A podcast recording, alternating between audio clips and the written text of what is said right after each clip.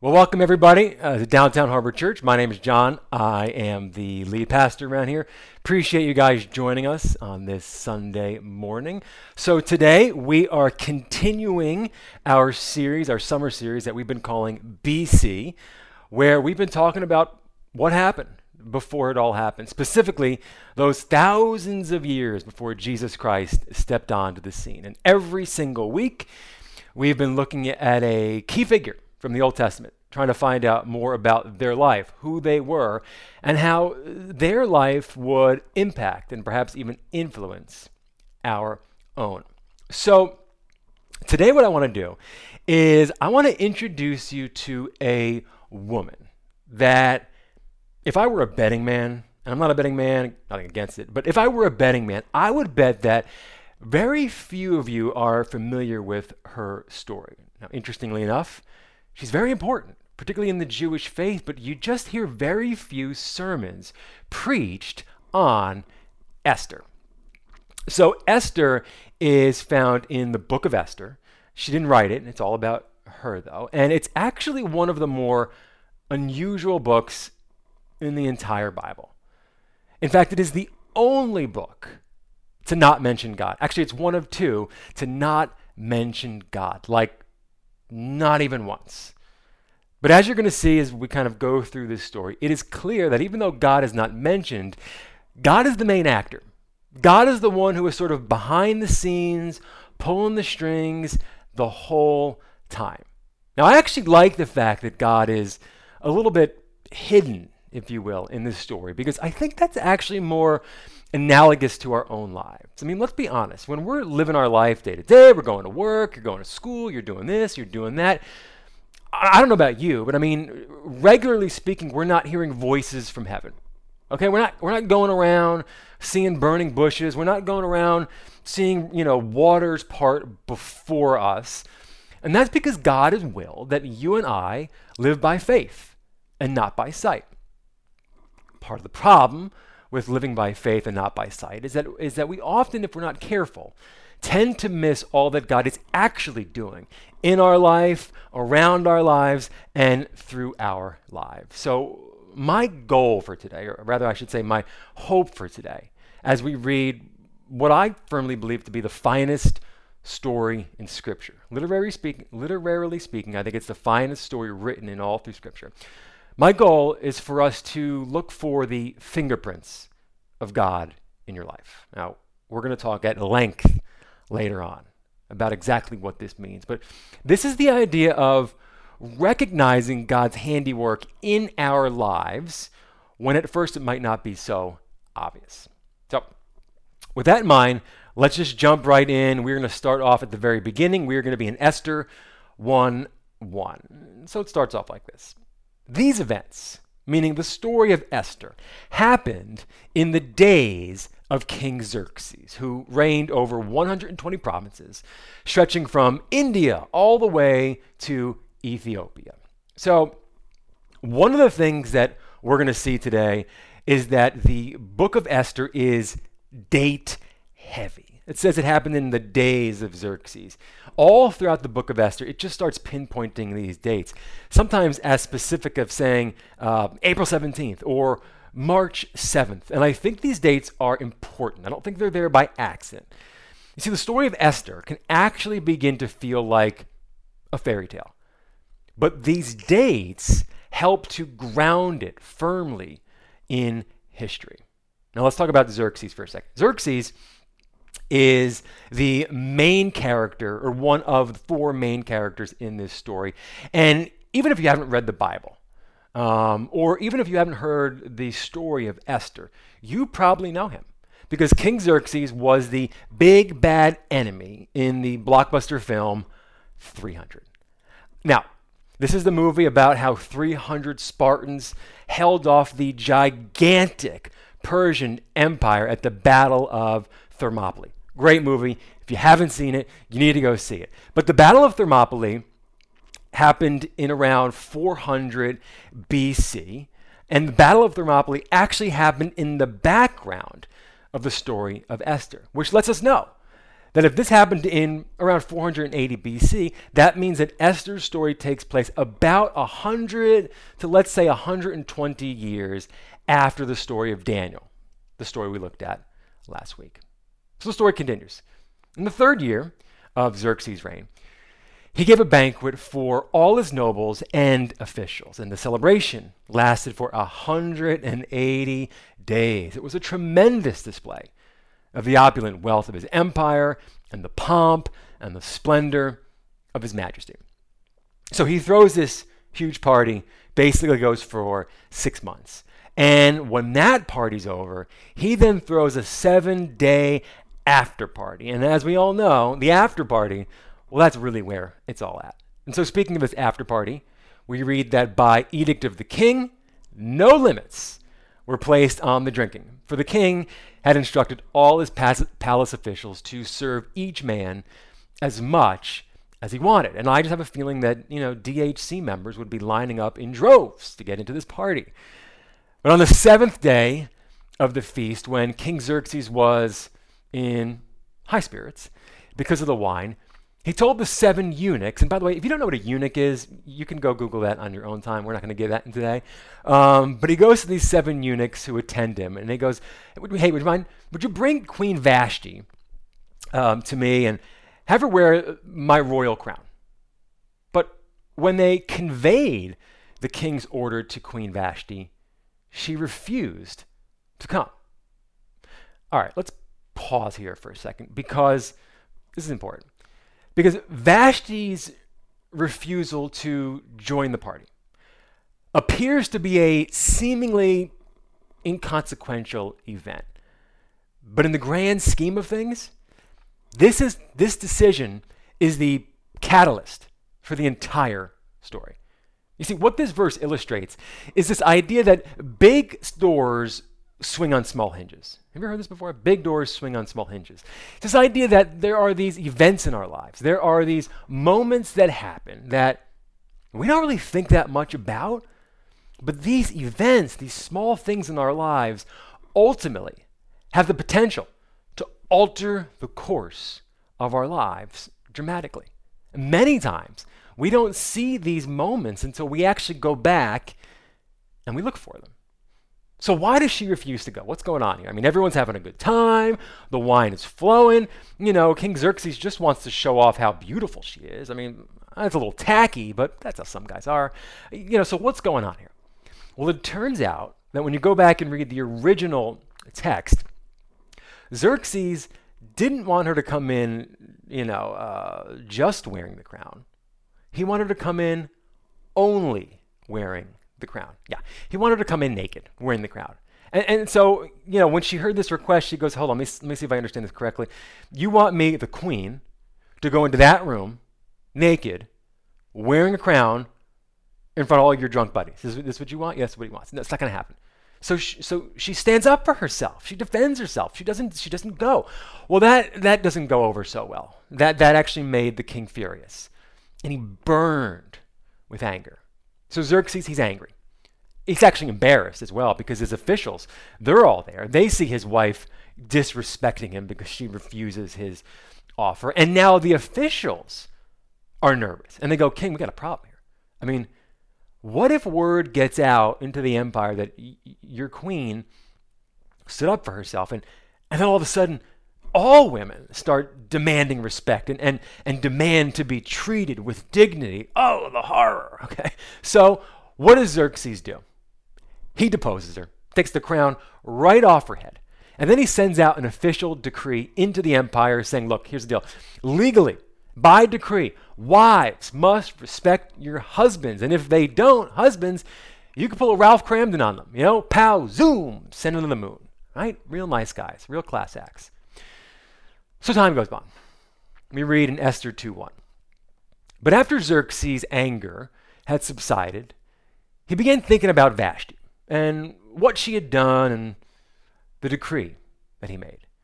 So this makes it seem like it's kind of the next day. He kind of woke up after this party, you know, is thinking a little bit more clearly, and he sort of regrets what he's done. Well, it's not the next day, it's actually four years later.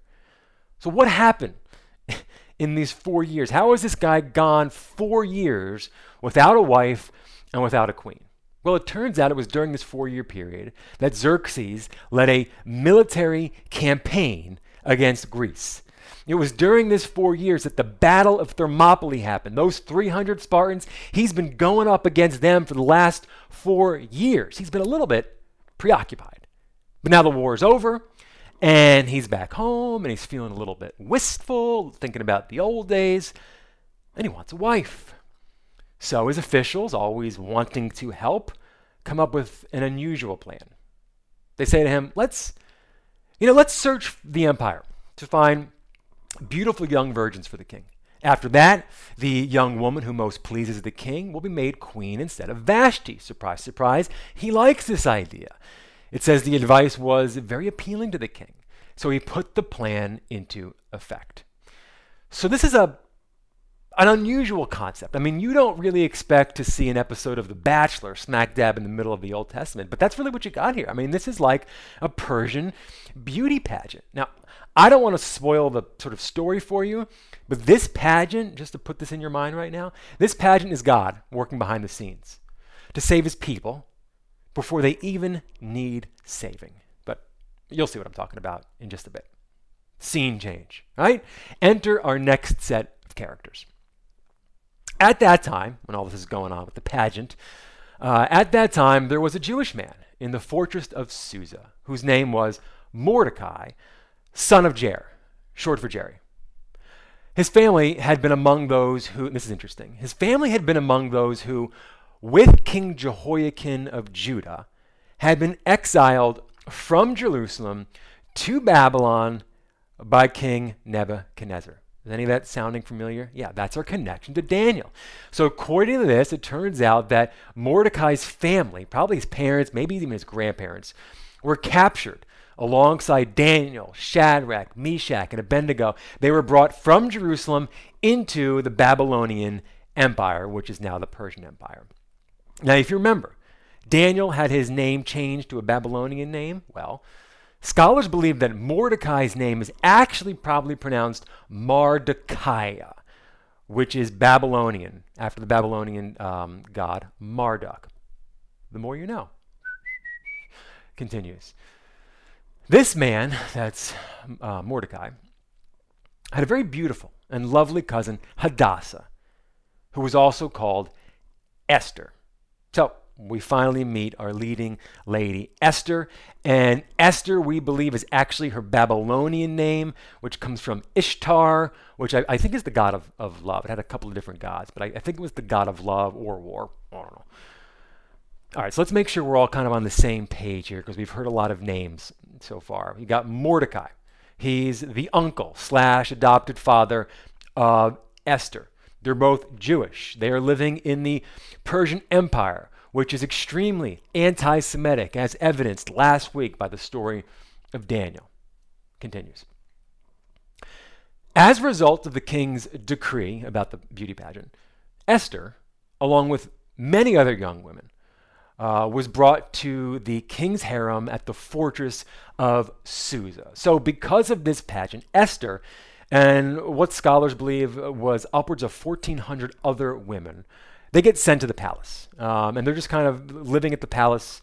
And um, while they're there, before they get a chance to get the rose, so to speak, before they get their chance with the king, they all get makeovers, which is interesting. We get a, a behind-the-scenes um, picture of this. It says, before each young woman was taken to the king's bed, she was given the prescribed 12 months of beauty treatments, six months of oil of myrrh, followed by six months with special perfumes. So, after having been doused for six months straight in perfume, these women are now wearing just a little bit less cologne than Adam Tuckworth. Okay. okay. Just a little, just like a touch less. I told him I was going to say it. He goes, you know, go lean into me. Who, by the way, when you give him a ride in your car, makes your seatbelt smell like him for the next three weeks. Okay, so what's what's our what, what's our lesson um, as Christians here? What can we what can we learn from this right here as Christians? Well, we can learn that that fragrance should be discovered and not announced, okay? Listen, we, we are nothing if not practical here at this church. If I can taste your cologne from the next room, chances are you're probably wearing too much. Of it. Okay, off that subject now. Um, so Esther, she's all dolled up. She's covered in, in myrrh. She's covered in, in perfume. She is ready for her big night. So Esther was taken to King Xerxes at the royal palace in early winter. And the king loved Esther more than any of the other young women. In fact, he was so delighted with her that he set the royal crown on her head and declared queen, declared her queen instead of Vashti. And just like that, she is now made queen of an empire of some 50 million subjects. I wonder if God had something to do with all of that. So let's recap um, who we've got so far. We got the powerful king Xerxes. We got the good guy Mordecai. We got the underdog Esther. Now we need a villain. Enter Haman. Sometime later, King Xerxes promoted Haman, son of Hammedatha, the Agagite, over, the, uh, over all the other nobles, making him the most powerful official in the empire. So we meet this guy, Haman, and he is basically the prime minister of the Persian Empire. He's the second most powerful man in this empire. And it says that he's an Agagite. Well, what is an Agagite? Well, we don't need to get into the specifics of what that means, but historically speaking, the Agagite people hate the Jews. They are sworn arch enemies. So keep that in mind for what you're about to see. And we also learn that Haman is an egomaniac. Take a look. It says all the king's officials would bow down before Haman to show him respect whenever he passed by. But Mordecai refused to bow down or show him respect. So it kind of paints this picture that, you know, Mordecai's walk, I'm sorry, that Haman's walking down the road and people are bowing down before him they're kissing his ring, they're handing them fruit from his cart. You know, it's like a scene out of Godfather or something like that. But then he gets to Mordecai. Mordecai doesn't bow. Mordecai's just like, hey man. And Haman did not think that was funny. Okay? So why why didn't he bow? What's going on there? Well, it, it turns out that in the Persian Empire, if one were to bow to a figure of authority, that means that you are recognizing that person as divine. And Mordecai couldn't do that. And I just happened to, you know, have to wonder was, was his conviction emboldened by what he knew about Shadrach, Meshach, and Abednego not bowing to that statue? Now, as for not showing him respect, I don't really know what that means, but I have to imagine has something to do with the fact that he's an Agagite, all right? This is like the Hatfields and the McCoys. Story continues. When Haman saw that Mordecai would not bow down or show him respect. He was filled with rage. He had learned of Mordecai's nationality. So now he finds out that Mordecai is Jewish. So he decided that it was not enough to lay hands on Mordecai alone. It wasn't enough to just beat this guy up for insubordination. Instead, he looked for a way to destroy all the Jews throughout the entire empire of Xerxes. I mean, think about the far reaching effects of Haman's pride and, and hatred. I mean, because one man slighted him in his eyes, he wants to wipe out the entire nation of Jews. Well, he can't do this without the help of King Xerxes. So, Haman approached King Xerxes and said, King, here's the deal. There's a certain race of people scattered throughout the provinces of your empire, and they refuse to obey the laws of the king. He's lying. This is not true. Says they refuse to obey the laws of the king. So it's not in the king's interest to let them live. So he lies to Xerxes.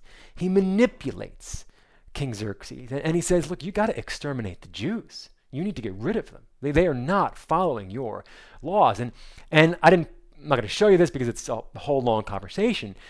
But then he goes and actually kind of greases the wheel, so to speak, by bribing King Xerxes, by giving him 10,000 talents. Now, that phrase probably sends off a little bit of a red flag in your head because Jesus made a whole parable about the 10,000 talents. Well, I looked, there's no connection. I mean, I wish there were. That would be a great connection. There's not. So Xerxes listens to the plan and agrees with this plan. He agrees to carry out this mass genocide. And so dispatches, you know, official decrees, were sent out by swift messengers into all the provinces of the empire, giving the order that all Jews, young and old, including women and children, must be killed, slaughtered, and annihilated on a single day. And this was scheduled to happen on March 7th of next year. There's those dates that I'm talking about. So, not only do you find out that you and, and your family are going to be killed and slaughtered and annihilated, but now you actually know the day it's going to happen. Ah, oh, this is just awful. I mean, this is this is horrendous. So, while this official decree is, is, is sent out of the empire, it says that the king and Haman sat down to drink, put a couple of cold ones back, but the city of Susa fell into confusion. Everybody was in a full panic. The Jews, they feared for their lives. But God has been preparing for this moment for years. You see, before the decree had been signed, before the bribes had been paid, before Haman's pride had been injured, before Mordecai refused to bow, before Esther had become queen, and before the beauty pageant had even been thought up, God emboldened Vashti to stand up for herself, which put into motion a plan to save the Jews before they even knew that they needed saving. It is absolutely amazing. So this Holocaust is announced. Mordecai gets wind of it. And when Mordecai learned about all that had been done, he tore his clothes, he put on burlap and ashes, and he went out into the city crying with a loud and bitter wail. So this is a standard Jewish response to bad news. This is this is how they would mourn. Um, now word gets back to Esther. Her attendants say, "Hey Esther, your your uncle he's not doing well. He's out there and, and, he's mourning. And so she wants to find out what is going on. So she sends one of her attendants out to speak to Mordecai. And Mordecai told the attendant the whole story, including the exact amount, that 10,000 talents, the exact amount of money that Haman had promised to pay into the royal treasury for the destruction of the Jews. Uh, Mordecai hands the decree to the attendant. He says, Make sure Esther gets this, make sure Esther reads it, make sure she understands it. And then Mordecai does one more thing. It says that he also asked the attendant to direct Esther to go to the king to beg for mercy and plead for her people. Now, here's the thing this is a big ask. It's a big ask for any number of reasons. I mean, remember in the very beginning with the whole Vashti thing, there's now a decree, an official decree that women, well, they can't speak out against their husbands. Number one, that's a problem. Number two, up until this point, um, Esther's Jewish identity has been hidden. And, it, and if she does this, she's toast. But there's a third reason, uh, and a more pressing reason that really complicates this request.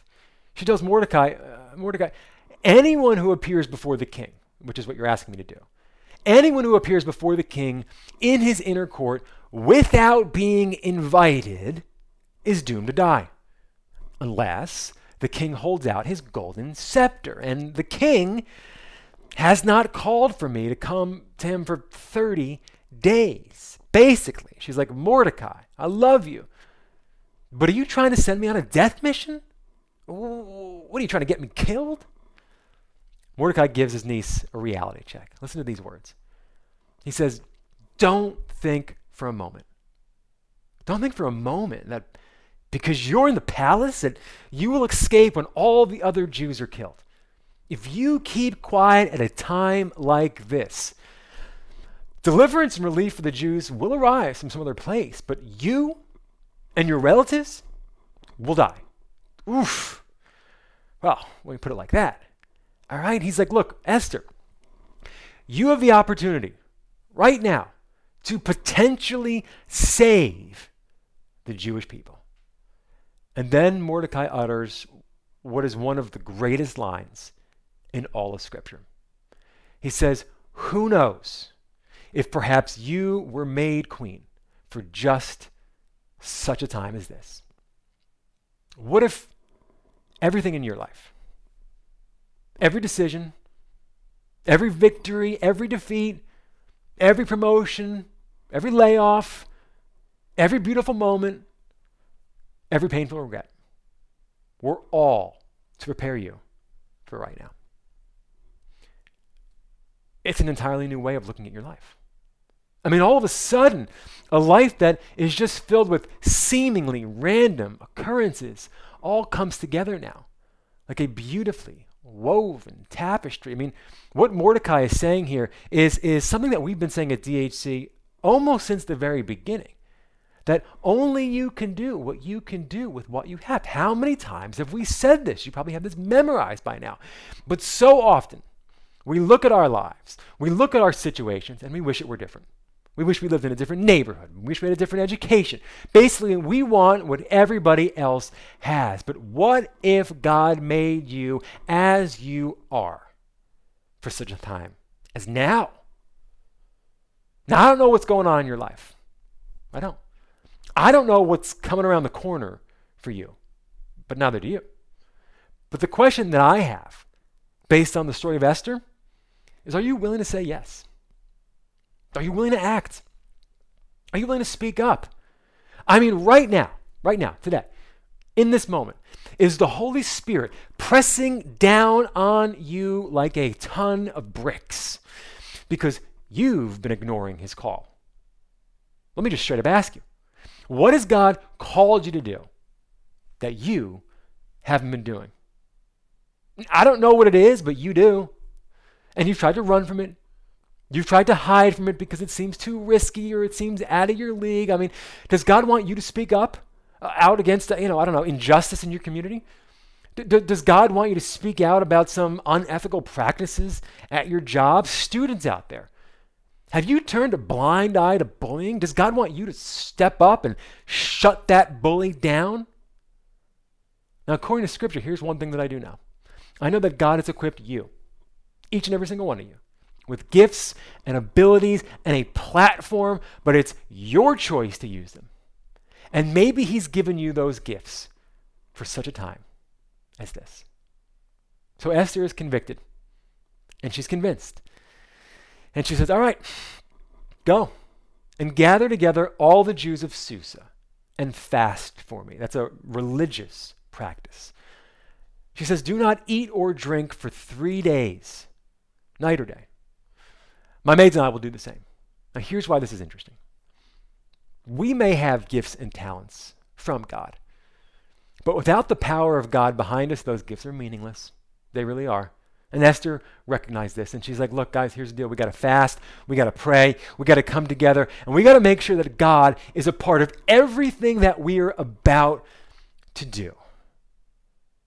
And when that's done, she says, Though it is against the law, I will go in to see the king. And if I must die, I must die. What an amazing picture of faith and courage. Now, I don't want to say that Esther's courage had been waffling, okay? But the potential dangers, it did cause her to have a little bit of concern. But when the time arrived, she jumped into action. Now, I once heard it said that character is not made in crisis, it's revealed. I like that. And I actually think there's some truth to that. And I once heard a pastor say, now this is super churchy, but I think it's really good. He once said that um, Christians are like tea bags. They don't know what they're made of until they're in hot water. I go, well, that's, yeah, I mean, I think it's true. I, I, I think that we learn a lot about ourselves and our faith in times of trouble. Now, unfortunately, I've spoken to a lot of people who have lost their faith during times of crises. And, and, and maybe right now you are one of those people. Now, when I hear that someone has lost their faith in a time of crisis, I, I feel for them. I, I feel bad that they had to go through the things that they went through. But on the other hand, when I hear that someone has lost their faith in a time of crisis, it might surprise you to know that my reaction is to think, good. That's a, that's a, that's a good thing. Because a faith that cannot be tested is a faith that cannot be trusted. I mean, somewhere along the way, part of your foundation had some loose bricks in it, and that's okay. Maybe you had inherited a faith from your parents. Maybe it was never really your own faith. Maybe, maybe you had sort of built your faith on circumstances rather than God's promises. Whatever the case may be, here at DHC, we can all work together to make sure that we all have a firm foundation built on Jesus Christ. Now, Esther had this firm foundation built on God. She knew that ultimately he was in charge whether she lived or whether she died. And so it says, on the third day, mm, there's that third day, on the third day, Esther put on her royal robes, entered the inner court of the palace. The king was sitting on his royal throne facing the entrance. Ooh, the tension. What's going to happen? When he saw Queen Esther standing there in the inner court, he welcomed her and held out that golden scepter. So Esther approached and touched the end of the scepter. She's safe for now. Then the queen asked her, What do you want, Queen Esther? What is your request? I will give it to you, even if it is half the kingdom. So Esther replies and she says, Well, King, I'd actually love to invite you and, and Haman, the two of you, um, to a banquet tonight that I'm preparing specifically for you guys.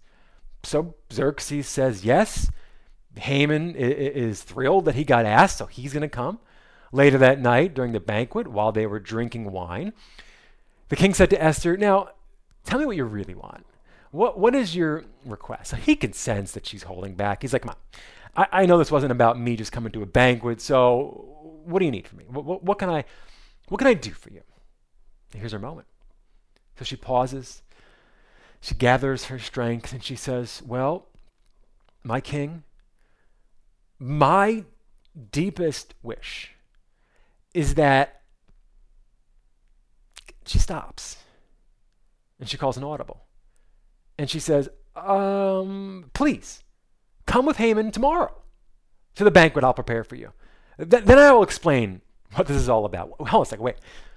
A second banquet? What, what, what, are we what are we doing, Esther? What do you, you know what you have to say.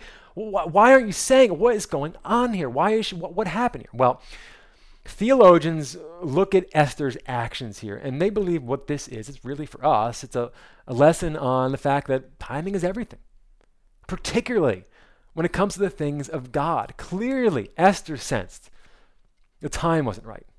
That, that one false move and this whole thing was over. And I think there's a lesson in that for us.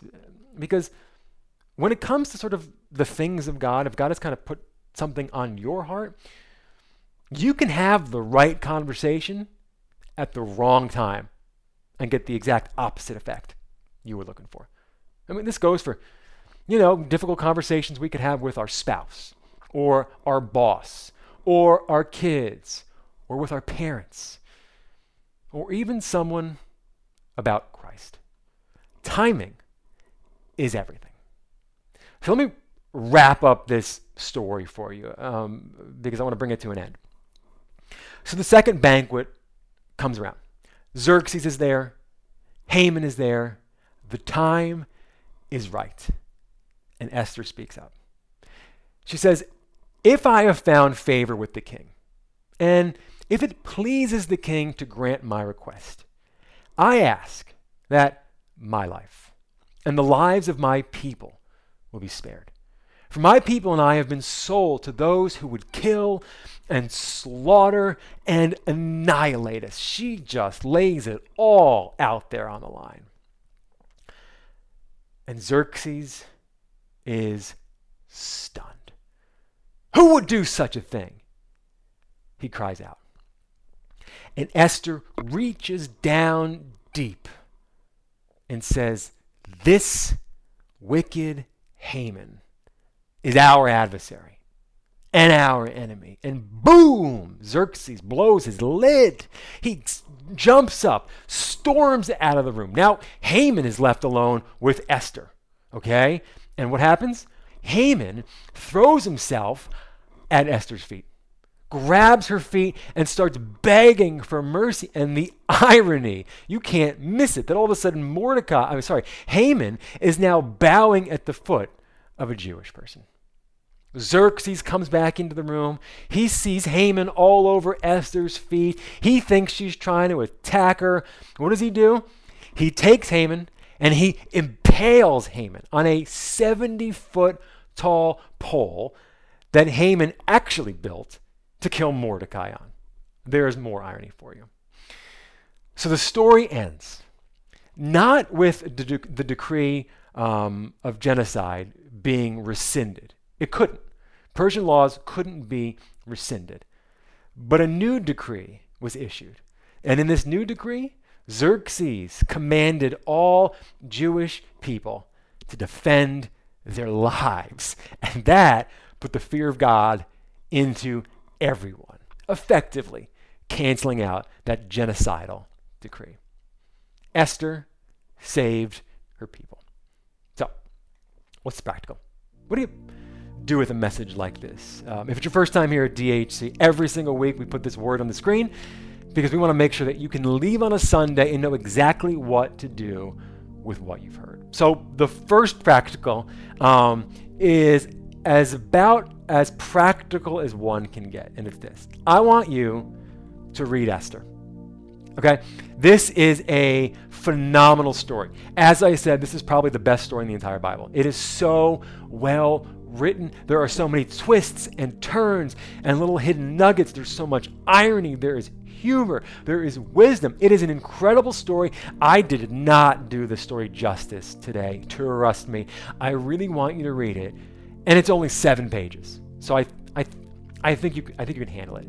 Because if they had made the story of Esther into a Netflix series, let me tell you something, you would binge it. So go do yourself a favor and read it. Now, here's the other thing that I want you to focus on this week and, and perhaps make it a practice for the rest of your life. And we touched on this in the very beginning. What I want you to do, or what I would love for you to do, I should say, is I want you to search for God's fingerprints in your life. So, what you're going to see, or perhaps you even saw, but what you'll see um, at greater detail when you go and read it, because I know you're going to read it, um, what you're going to see is that the story of Esther is built on accumulating series of seemingly coincidental events that we as readers know that God is behind. And in our own lives, I think that's important to know because in our own lives, I think it's difficult to often connect the dots back to God.